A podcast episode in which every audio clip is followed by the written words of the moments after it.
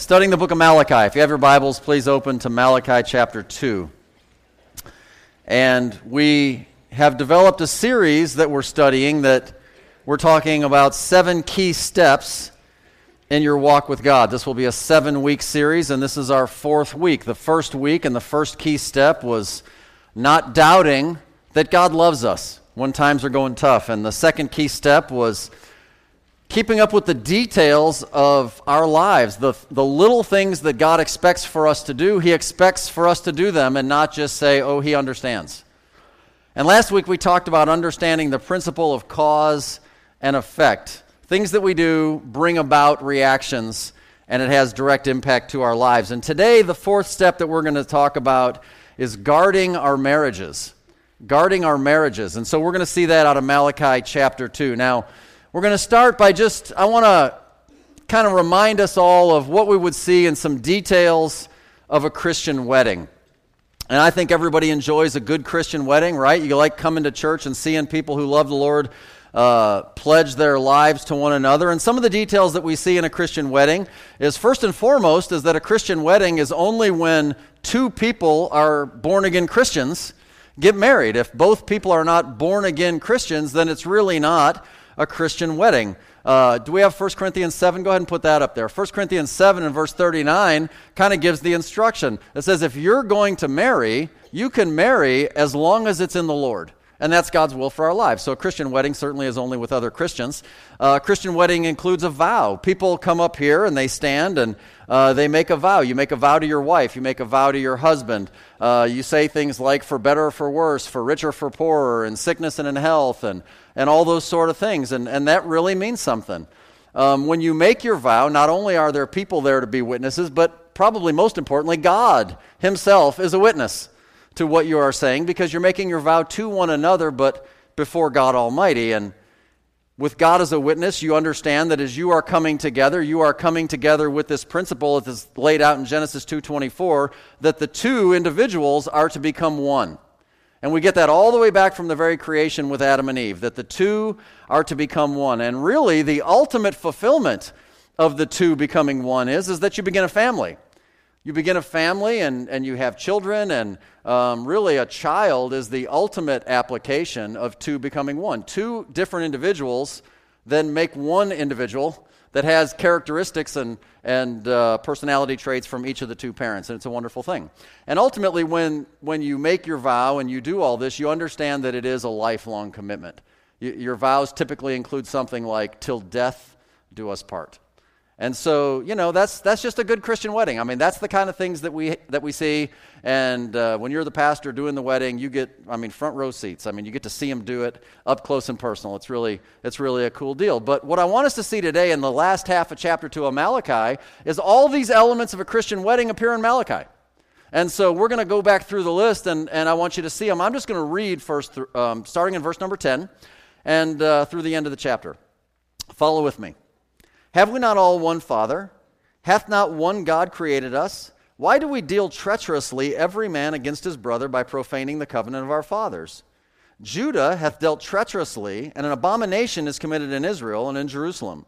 For Judah hath profaned the holiness of the Lord, which he loved, and hath married the daughter of a strange God. The Lord will cut off the man that doeth this, the master and the scholar, out of the tabernacles of Jacob, and him that offereth an offering unto the Lord of hosts.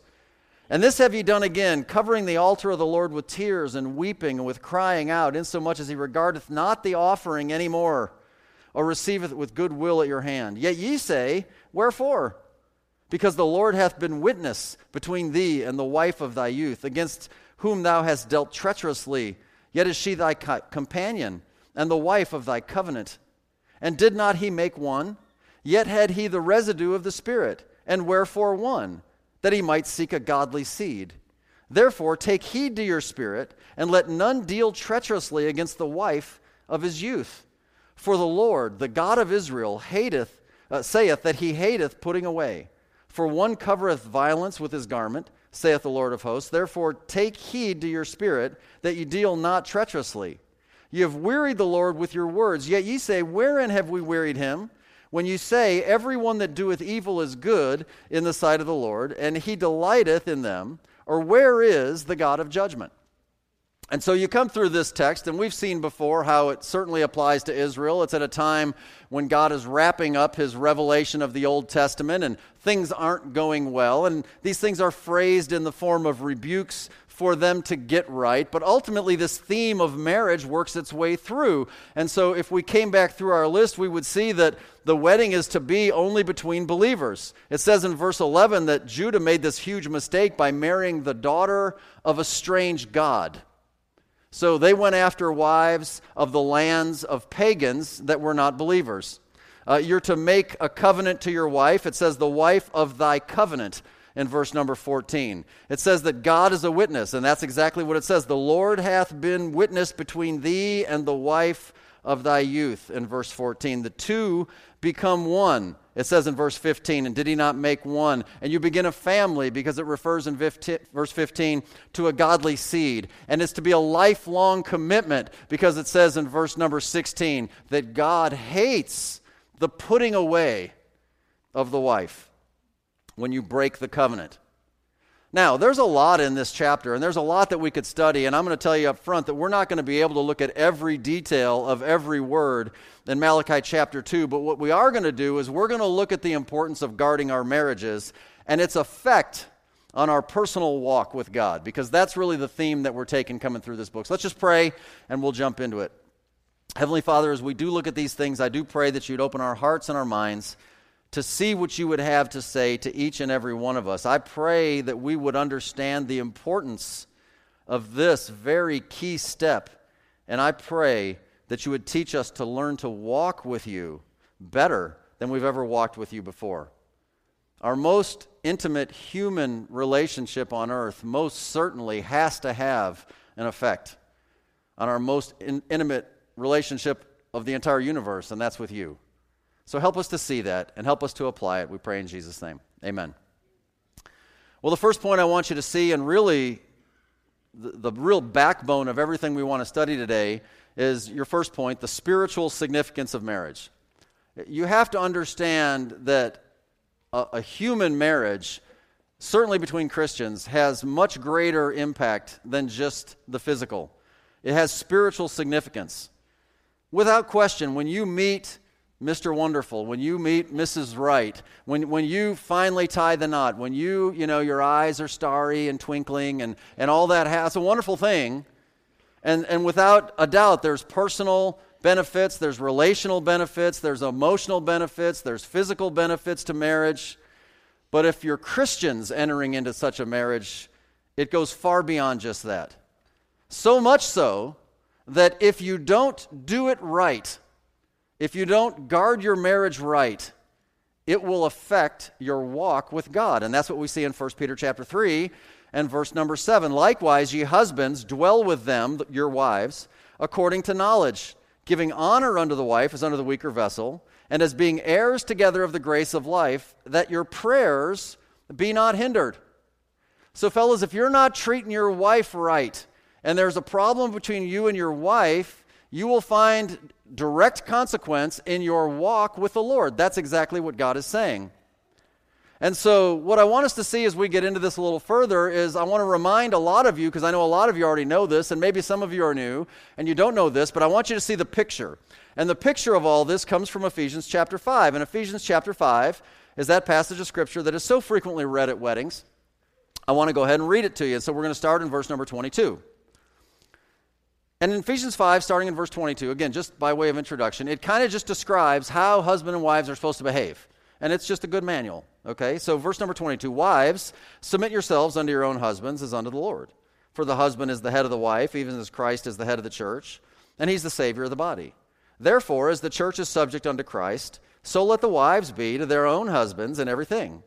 Husbands, love your wives, even as Christ also loved the church and gave himself for it that he might sanctify and cleanse it with the washing of water by the word, that he might present it to himself a glorious church, not having spot or wrinkle or any such thing, but that it should be holy and without blemish.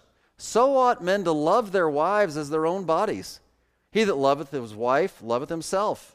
For no man ever yet hated his own flesh, but nourisheth it and cherisheth it, even as the Lord the church For we are members of his body, of his flesh, and of his bones. For this cause shall a man leave his father and mother, and shall be joined unto his wife, and they two shall be one flesh. And this is a great mystery, but I speak concerning Christ and the church. So you have here, he says, this is a great mystery. And some time ago, we studied the mysteries when we talked about stewardship, and we have to be stewards of the mysteries of God. And this would be one of seven mysteries given to the New Testament church. And the mystery is, is that the church is the bride of Christ. And that's the comparison that it's given. It describes our relationship to Jesus Christ as a marriage. It's a mystery. It's now revealed. So when we say that God hates divorce, and, and by the way, that term, if anybody says the Bible says God hates divorce, the only place you're going to find that is in Malachi 2.16. So when we say that, what I want you to understand is that it's much more significant than just the tragedy of a failed human relationship. It has far greater impact than just two people who ought to be able to get along and for some reason can't get along anymore. Because based on Ephesians 5 and the picture, and because of the spiritual significance of marriage, when your marriage fails, humanly speaking, you blow the picture of Christ and the church before all the world around you. How many times have you been to a Christian wedding and the pastor will stand up and he'll make a statement to that effect that this family, this young couple that's coming together, will now be another testimony of the life of the Lord Jesus Christ and his bride for all to see. Have you ever been to one of those? And I've said it, so have you ever been to one I've been to? Okay, so what happens is when a marriage fails, okay, uh, for now, let's just set aside the consequences, humanly speaking, and dividing all the stuff, okay? When a marriage fails, you blow the picture. What you have actually done is you have blown God's testimony. You've blown God's testimony. So now God's testimony is stained. Is it God's fault that his testimony is stained? It's not God's fault. Do you think he's thrilled about that? That you've, test, you've stained his testimony because, you, because of your failed marriage? No, he's not thrilled about that. Do you think that because of that, you have stained his testimony? that it would affect your walk with Him? Of course, it would affect your walk with Him. There's no question about it. That's why guarding your marriage is a critical step to continuing your walk with the Lord Jesus Christ. Because the end of any marriage, at the end of the day, it's not just a relational problem, it's a spiritual problem. It's always a spiritual problem. I mean, think about it.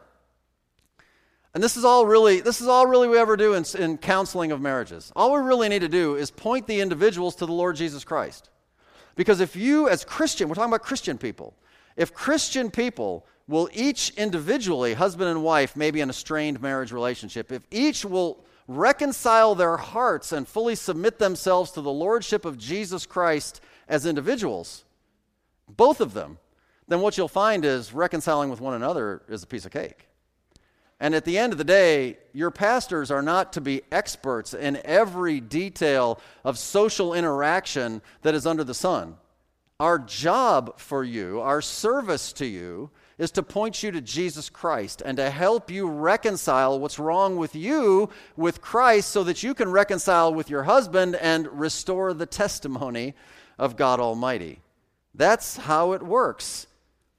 So in Malachi, the tribe of Judah, dumped their old wives and got new ones.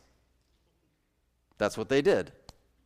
And as anything in the Bible, I put in your notes, the physical represents the spiritual. The physical represents the spiritual. God called this dealing treacherously in verse number 11.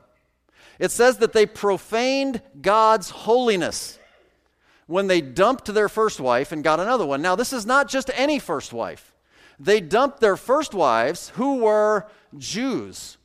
They were believers. They were of Israel. They were of the children of God. And they went after strange women, women that were pagans, that were non believers. Daughters of a strange God is the way it says it in verse 11. Jesus in Revelation chapter 2 and verse number 4, writing to the church at Ephesus, says, Nevertheless, I have somewhat against thee, because thou hast left thy first love. Now, that sounds kind of like what Judah was doing, doesn't it? It sounds kind of like Judah had a first love. They had a wife of the covenant of their youth. They left that one and got a new one. Let me ask you something. When Jesus writes, and, and we have quoted what he says to the church in Ephesus in Revelation 2, is he talking about something physical or something spiritual? You can say it if you want. He's talking about something spiritual. There's no question about it. You left your first love. Let me give you another example. 1 Samuel chapter 8, entirely different context, but it's still a good example. Verses 6 and 7. But the thing displeased Samuel when they said, Give us a king. This is the nation of Israel desiring a king. Give us a king to judge us. And Samuel prayed unto the Lord, and the Lord said unto Samuel, Hearken unto the voice of the people and all that they say unto thee. Notice, for they have not rejected thee, but they have rejected me, that I should not reign over them. So even the otherwise very secular political move of this nation desiring a king has a spiritual significance. Because God says, You wanted a king like all the nations, pagan nations, by the way, when the truth of the matter is, all along, I've been your king. So you're leaving your first love for me and you're going after another one. And you know what? Sometimes God will just say, Well, if that's really what you want, go ahead, if that's really what you want. That didn't work out so good for Israel, by the way.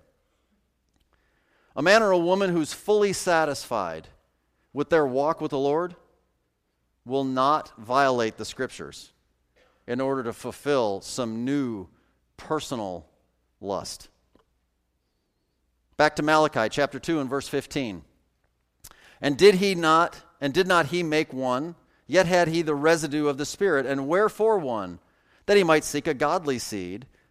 Therefore take heed to your spirit, and let none deal treacherously against the wife of his youth.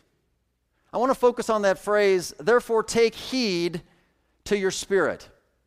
It's written in the imperative, it's a command for you. Take heed to your spirit. Because ultimately, it's a spiritual rottenness that produces these relational problems. Judah, in this case, should not have married Babylonian women because they would draw their heart away from God. It's the same problem that King Solomon had. Nehemiah chapter 13, starting in verse 23, says this. Notice. Now, Nehemiah is a part of the group that's going back to Jerusalem after the, after the captivity. We'll see it again in a second. Nehemiah 13, 23 to 26. In those days also saw I Jews that had married wives of Ashdod, of Ammon, and of Moab. And their children spake half in the speech of Ashdod, and could not speak in the Jews' language, but according to the language of each people. And I contended with them, and cursed them, and smote certain of them, and plucked off their hair. And I mean, you think other people are judgmental. I mean, I mean, come on. I mean, Nehemiah was a dude. Okay, so let's read that again. And I contended with them and cursed them and smote certain of them and plucked off their hair and made them swear by God. Listen, if we did more of that, there'd be a lot less messing around. Okay, I'm going to start again. And I contended with them and cursed them and smote certain of them the last time and plucked off their hair and made them swear by God, saying, You shall not give your daughters unto their sons, nor take their daughters unto your sons or for yourselves. Verse 26, here's the key. Did not Solomon, king of Israel, sin by these things? Yet among many nations was there no king like him, who was beloved of his God, and God made him king over all Israel. Nevertheless, even him did outlandish women cause to sin. I mean, Solomon, unquestionably, the greatest king of Israel. What about David? David was a man of war and had trouble his whole life. Solomon reigned Israel at its pinnacle. No man had more wisdom than Solomon. Solomon was an amazing, amazing man who had a wonderful start, but he blew it.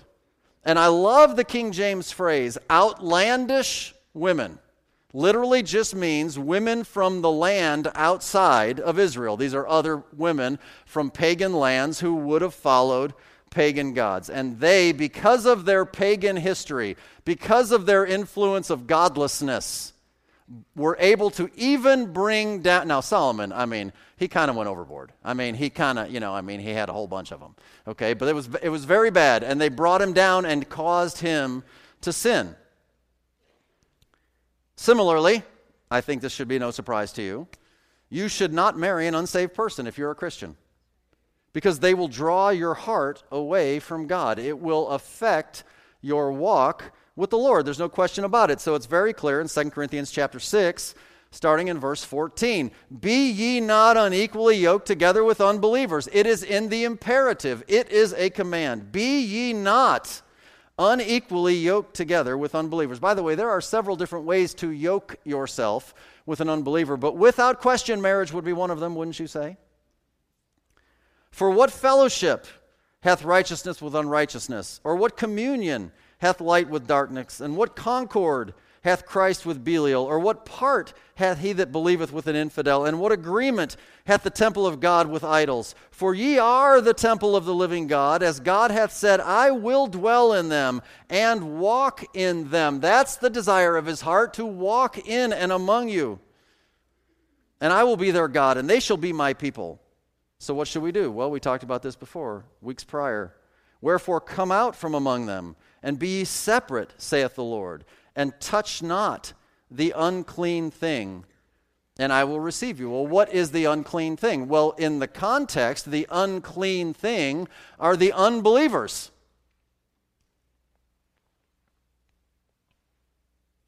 And I will receive you. Verse 18. And will be a father unto you, and you shall be my sons and daughters saith the Lord Almighty. Going into chapter 7. Having therefore these promises, dearly beloved, let us cleanse ourselves from all filthiness of the flesh, notice, and spirit, perfecting holiness in the fear of God. Now, those of you who are familiar with the Bible, you know a little bit about how we had a dead spirit and God's Holy Spirit came to live inside our spirit and that is a rebirth. It's a spiritual birth. We, Jesus called it being born again. If that's never happened in your life, Jesus extends that invitation to you today and every day. Come and be born again. Surrender to Him, confess your sins, and receive Him as your Lord and Savior. And you are reborn of the Spirit. The Holy Spirit of God has cleansed you, and you are eternally secure forever. It's the greatest thing that you could ever do, ever, bar none, no comparison to anything else.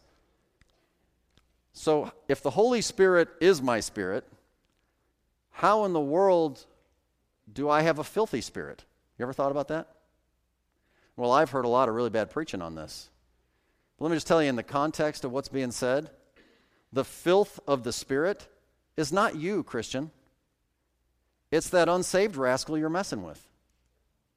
And he's saying, separate yourselves from them because they have filthy spirits. By the way, the Bible tells us there are many spirits.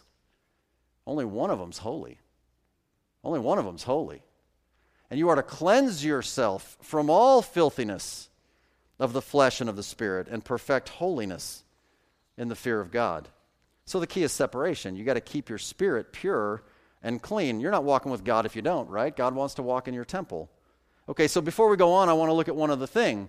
And that's this, back in your notes again, a biblical definition of marriage. I want us to look at a biblical definition of marriage. We're going to see it in 1 Corinthians 6. Starting in verse 15. Know ye not that your bodies are the members of Christ? Shall I then take the members of Christ and make them the members of an harlot? God forbid. What? Know ye not that he which is joined to an harlot is one body? For two, saith he, shall be one flesh. But he that is joined to the Lord is one spirit. And then verse 18 starts with, and this is all we need for now flee fornication. Flee fornication. And then ultimately, this leads into 1 Corinthians chapter 7, which is the key chapter in all the Bible about marriage and divorce and remarriage and all those sorts of things. So, literally, 1 Corinthians chapter 6, what we see is that anytime flesh joins flesh, we have a biblical marriage. It's also called fornication. Whenever that biblical marriage of flesh joining flesh is not accompanied by the covenant of marriage. The covenant of marriage is what makes it a, a legal marriage. But without the covenant and just the physical act, God interestingly says, For two, saith he, shall be one flesh. That is the prescription for marriage. That's what we saw back in Genesis chapter 2 with Adam and Eve. That's what we just read in Ephesians 5 and verse 31 about husbands and wives. The exact same phraseology that he uses for marriage when people willingly go into it the right way is the exact same phraseology God uses when somebody just commits fornication. Because God's looking at this thing maybe a little different than modern society's looking at it, don't you think? So, therefore, anytime, for any reason, that you, Christian, step out on God, it's called spiritual adultery. James chapter 4 and verse number 4 says, Ye adulterers and adulteresses. He's not talking about physical, he's talking about spiritual. Why? Know ye not that the friendship of the world is enmity with God? Whosoever therefore will be a friend of the world is the enemy of God. So you need to guard your marriage so that you can walk with God. That's the spiritual significance. It's so clear. But we have to address some other things because I want to help you to really kind of get your mind around this subject while we're talking about it. And so, our second point today is some clarification on divorce. I want to give you some clarification on divorce. Now, first thing we're going to do is look at how it's historically applied. Because what's going on in Malachi, as we saw before, is that we're about anywhere between 50 and 100 years after the time of the return from the captivity. Okay? So the Jews have returned. They were 70 plus years, depending on the timing of their return, in the captivity in foreign pagan lands. So the children of God were living among the unbelievers of the world. When they returned, they returned under Ezra and Nehemiah. We just saw Nehemiah 13. And many had taken wives from foreigners. And God knows you shouldn't do that. Okay. Okay, okay, good. Ezra chapter 10. Somebody will get it. Verse number 1. We saw Nehemiah, we see Ezra. Now, when Ezra had prayed, and when he had confessed, weeping and casting himself down before the house of God, there assembled unto him out of Israel a very great congregation of men and women and children. For the people wept very sore. And Shechaniah, the son of Jehiel, one of the sons of Elam, answered and said unto Ezra, We have trespassed against our God, and have taken strange wives of the people of the land. Yet now there is hope in Israel concerning this thing. Now, therefore, let us make a covenant with our God, notice, to put away all the wives and such as are born of them, according to the counsel of my Lord. I want you to notice Lord is small l. My Lord in the context is Ezra, not God. According to the counsel of whatever you say, Ezra, we're going to do it. That's basically what they're saying. Please get that. So we're going to put away all the wives and such that are born of them according to the counsel of Ezra, and of those that tremble at the commandment of our God, and let it be done according to the law. Arise, for this matter belongeth unto thee we also will be with thee. Be of good courage and do it. Then arose Ezra and made the chief priests, the Levites, and all Israel to swear that they should do according to this word. And they swear. So, swearing's in the Bible. Just saying. Okay. So, here's what's going on. In Ezra, you have a covenant, okay, that these people make and they say, We're making a covenant with God, they are promising God something that they're going to put away their pagan wives. And why are they doing that? Well, they've been in captivity for so long and now they're returning to their land and their desire is is to clean house however it takes in order to secure God's blessing for their future. And really, that had more to do with a physical kingdom and houses and lands and all of that sort of thing. But nevertheless, what we have is, is they made a decision. We want to walk with God, and we want a clean house to do it. Now, they said that we're going to do it according to the law. Now, that may get your attention. So you have to know that in the law, in Deuteronomy chapter 7, go ahead and throw that one up. Here's the law that they would have been referring to, okay? In Deuteronomy chapter 7. When the Lord shall deliver them before thee, this is Moses telling the children of Israel before they go into the land. Thou shalt smite them and utterly destroy them. They're going to enter the promised land. He's like, take no prisoners, right? Make no covenant with them, show, uh, nor show mercy unto them. Neither shalt thou make marriages with them. Thy daughter shall not thou shalt not, excuse me, give unto his son, nor his daughter shalt thou take unto thy son. In other words, before they ever went into the land, God warned them. And he said, Don't take wives of the pagans. I want you to also notice that if you continue to read and all through the law, what you will not find is what they did in Ezra. God, God tells them, don't get into the marriage with a foreigner. Don't get into the marriage with an unsaved person. What he doesn't tell them is, get rid of them if you did. That, does not, that is not described in the law. The law does not say, dump the old one and get a new one. It does not say that. And that's a really important thing. And we don't have verse 4 up there, but if you were to look at verse 4 in Deuteronomy 7, basically it goes on to say why. Because the people of the pagans will turn your heart away from following God and cause you to serve other gods. And there's always the spiritual application. Okay, so that's Ezra. I want you to understand this. This is really important. All that is, is history. It's just history. That is not doctrine for you. So I want you to see that what was historically applied for you is practically forbidden. This act of putting away the old to get a new, even if they're unbelievers, is practically forbidden. This is not what the Bible teaches that we are to do. 1 Corinthians 7, verse number 12. But to the rest speak I, not the Lord.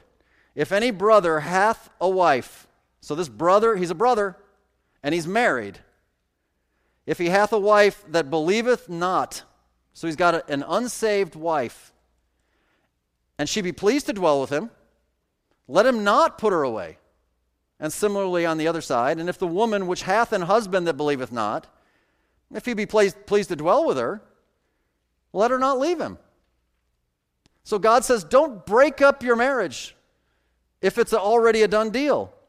You can't put your wife away and then expect to walk with God better as a result. You can't do that. That's, that's not the direct consequence of putting your wife away, walking with God better. Yet also, we live in a real world, and, and I want to make a real clear balance, and so we're going to look at this. At the same time, God is not saying and, and I don't know how to, I don't want you to, I don't want you to giggle. I'm, I mean this. You're not stuck with your wife no matter what the circumstances, or husband, as the case might be. In other words, there can be circumstances which allow you to separate from your wife or your husband, right? And so that's what I want us to see some biblical grounds for divorce. And there's really only two. Matthew chapter 19. This is Jesus Christ. Starting in verse number three, the Pharisees also came unto him, tempting him. That sets the context. And saying unto him, Is it lawful for a man to put away his wife for every cause? And the key word would be every. And he answered and said unto them, Have you not read, which is a great answer, by the way, that he which made them at the beginning made them male and female? And said, For this cause shall a man leave father and mother, and shall cleave unto his wife, and they twain shall be one flesh. Wherefore they are no more twain, but one flesh. What therefore God hath joined together, let not man put asunder, or let not man put away. They say unto him, Well, why did Moses then command to give a writing of divorcement and to put her away? And he saith unto them, Moses, because of the hardness of your hearts, didn't command, by the way, suffered, allowed you to put away your wives. But from the beginning it was not so. And I say unto you, whosoever shall put away his wife, and here it is, except it be for fornication, and shall marry another, committeth adultery. And whoso marrieth her which is put away, doth commit adultery. So the act of fornication, the act of a spouse stepping out on a current spouse and sleeping with somebody else by the way, the biblical definition of a marriage, what that stepping out spouse just did was they chose to marry another.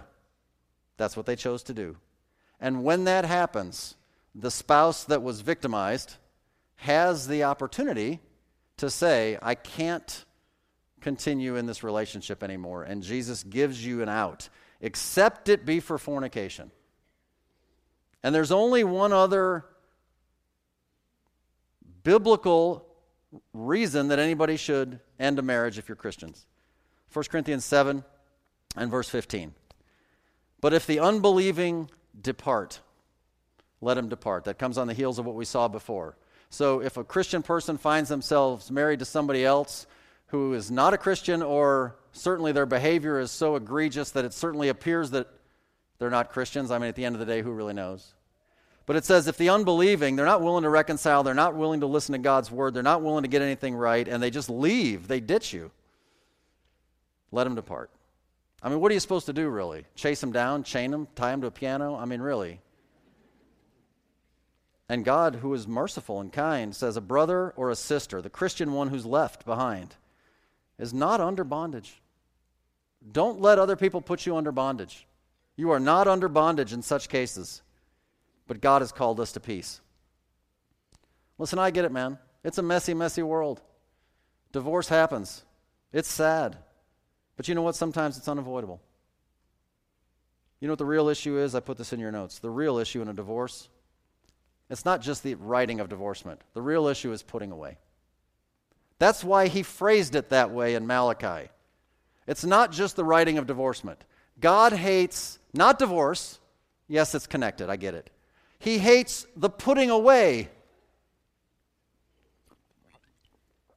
That's what it says in verse 16 of Malachi. So that means God hates the initiating of a divorce. God hates the one who puts away the other. I mean, don't be the one who does that. Now, let me just say this because, again, there's a lot of us here, and there's a lot of people with a lot of history and a lot of different things in life, and I understand that. I do. Please understand, what we are doing is we are studying what Malachi 2 says. We are not currently going through a comprehensive manual on all relational problems. Yeah, Pastor, but what if? Okay, well, we're just studying Malachi 2 for now. Okay, Can, are we okay? I mean, we're just, just a simple statement of what God clearly does not desire. He clearly does not desire that you, believer, initiate the putting away of your spouse. That's what he does not desire. It, let me just say, as a word of help to you, if you find yourself in a, in a very strained relationship, if you're having trouble, man, talk to somebody and get some help because there may be a lot that need to be discussed, okay? I'm just trying to show you what Malachi 2 says. Do not leave here thinking that's it, there's nothing else. Are we cool with that? All right. All right, so God hates the fact that Judah now, this is not the man Judah, this is the tribe, okay? They had good Jewish women that were their wives, and they left them to marry pagans. And one of the reasons that it bothers him so much is because marriage produces the seed, right? The seed is the offspring. So God wants to preserve what he says in verse 15 the godly seed. He wants to preserve a godly seed. So, doctrinally speaking, Judah is the tribe that physically brings about the lineage of the Messiah, right? Since Genesis 3:15, right? All we've seen throughout the narrative of the Bible, if you take the Bible as a running story, what you find is the devil time after time, generation after generation, trying to ruin the seed. Because the promise is that the seed is going to come that'll destroy him. But I want you to understand something. Because actually, technically speaking, Jesus is not born of the seed of Judah. He comes through the tribe of Judah through his stepfather. But the truth of the matter is, is that Jesus was, as it says in Genesis 3, the seed of a woman. Well, women don't have seed, men have seed. And so he was born of a virgin. I want you to realize that even when we look in Malachi 2, biblically speaking, there is no such thing as godly seed among humans after the fall. There is no such thing. Ever since the fall, the seed has been corrupted, right? And we all inherit a sin nature. Therefore, it's got to point to something else. And most certainly, a practical application that we're going to see is creating sons of God who are born of incorruptible seed, and that's 1 Peter 1:23. Being born again, not of corruptible seed, but of incorruptible. What's that? By the word of God, which liveth and abideth forever. So, practically speaking, as we read Malachi and make application to us at the end of the church age, what can we learn? Well, walk with God so that through you, many sons of God will be born again. He seeks a godly seed. And really, the only godly seed is the Word of God that produces godly life, which is new life in Christ. And it's because marriage is greater than just the physical, it's a picture, it's spiritual, it's, it has implications that go on and on. And this issue of putting away and divorce can sometimes seem complicated, but it's really not that complicated. And I hope that some of that clarification has helped you. But there's one last thing I want us to look at, and we'll be done for today. And that's your third point some counsel on dating. We've talked about marriage, we've talked about divorce. Let's talk a bit about dating because a lot of you are sitting here thinking, guard your marriage. Whatever. I ain't got one of them. Okay, well, are you ready? I know most of the younger people flank me out here, so I'm just going to kind of look straight, but I'm really trying to look to the sides. It's hard though because I'm not a, a lizard. Okay, so.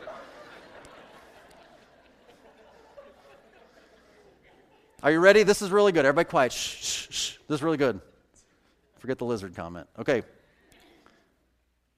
Right now, I am going to tell you everything that the Bible says about dating.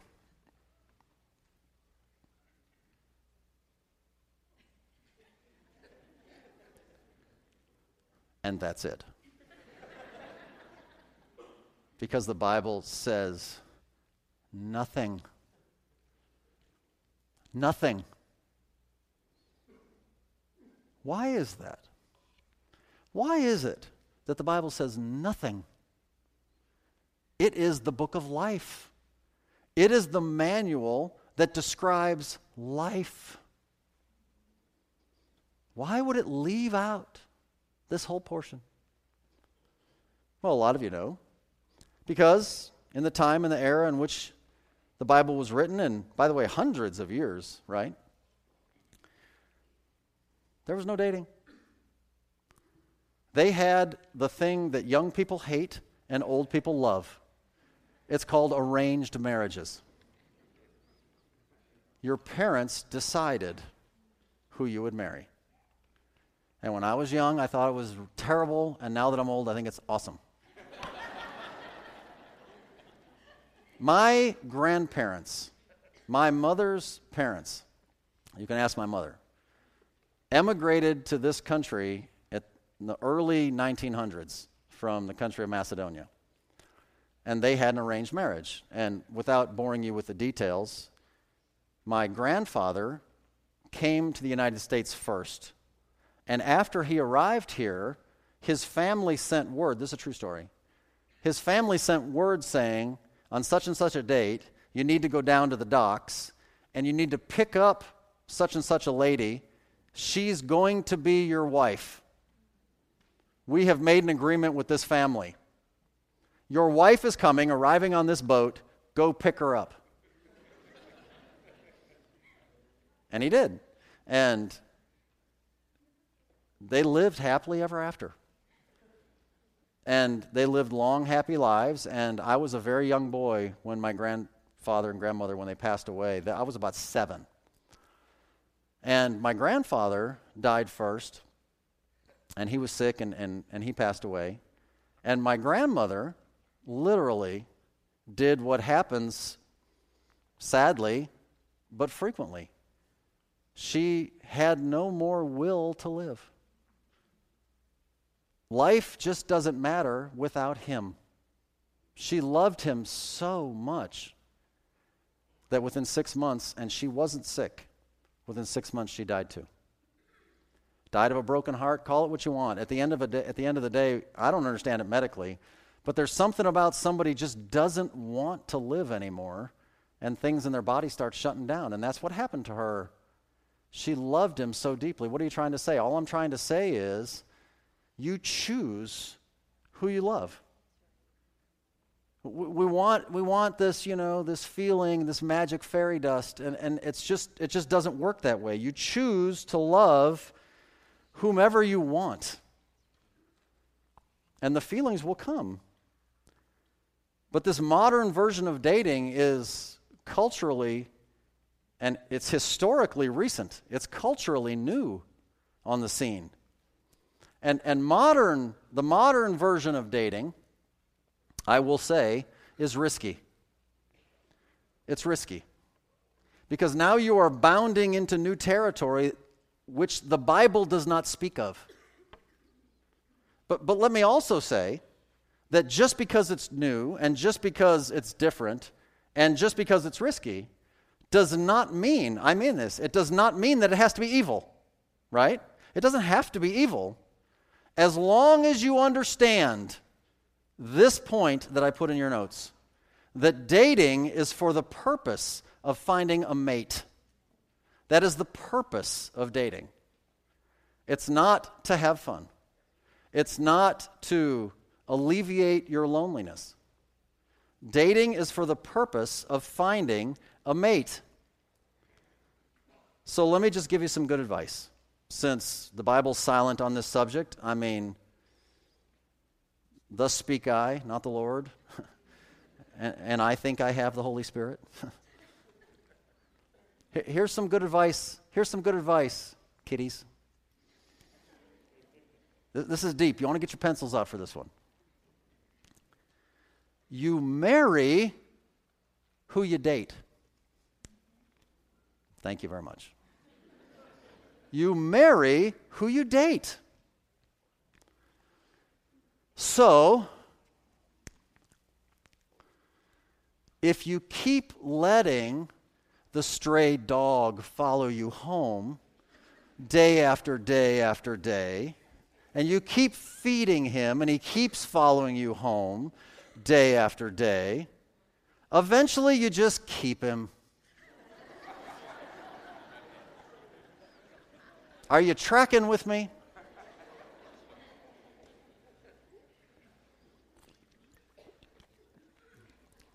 That's good advice, by the way. No matter how nasty that dog is. You know what the problem is? Christian people date people that they know that they shouldn't. And they go too far. And then they regret it. But now they're involved. And they have a hard time stopping. And I know the common philosophy is well, it's easier to get forgiveness than permission. I, I just want to go back and, and look at one point here in the middle of Malachi again in chapter 2 and verse 13. Because in Malachi, you know, they were really sorry. Verse 13, and this have ye done again, covering the altar of the Lord with tears, with weeping, and with crying out. So they're really sorry, man. Oh, this is terrible. But notice, insomuch that he regardeth not the offering any more, or receive it with good will at your hand. And sometimes, if you're into something and you know it's wrong and it you feel bad and you say you're sorry, and then you go back into it again, and then you feel bad again, and you say you're sorry, and you go into it again, and you feel bad, and you say you're sorry. I can't help but thinking God from heaven is looking down and saying, Stop saying you're sorry. Just stop doing it. Just stop doing it. Quit telling me you're sorry. 1 John chapter 1 is written to describe our fellowship with God.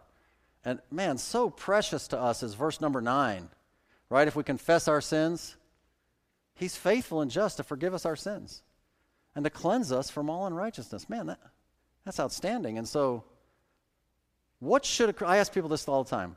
What should a Christian do who sins? And the typical answer you're always going to get is, well, they should confess it. How do you know that? 1 John 1 9. But let me tell you really the goal. The really the goal is 1 John 2 1. You a couple verses later and it says this, My little children, these things write unto you, that ye sin not. Quit saying you're sorry. Just stop it. Modern dating is risky, but it doesn't have to be evil if you understand that the purpose is for finding a mate. And I always tell, I always tell singles this, regardless of your age. I do, and, and, and I think a lot of people understand it. But as a person who's dealt with a lot of people with marriage problems, let me, let me just tell you if you're unmarried today and you desire to be married, which is a great desire, it's always better to wish that you were married than to wish that you weren't.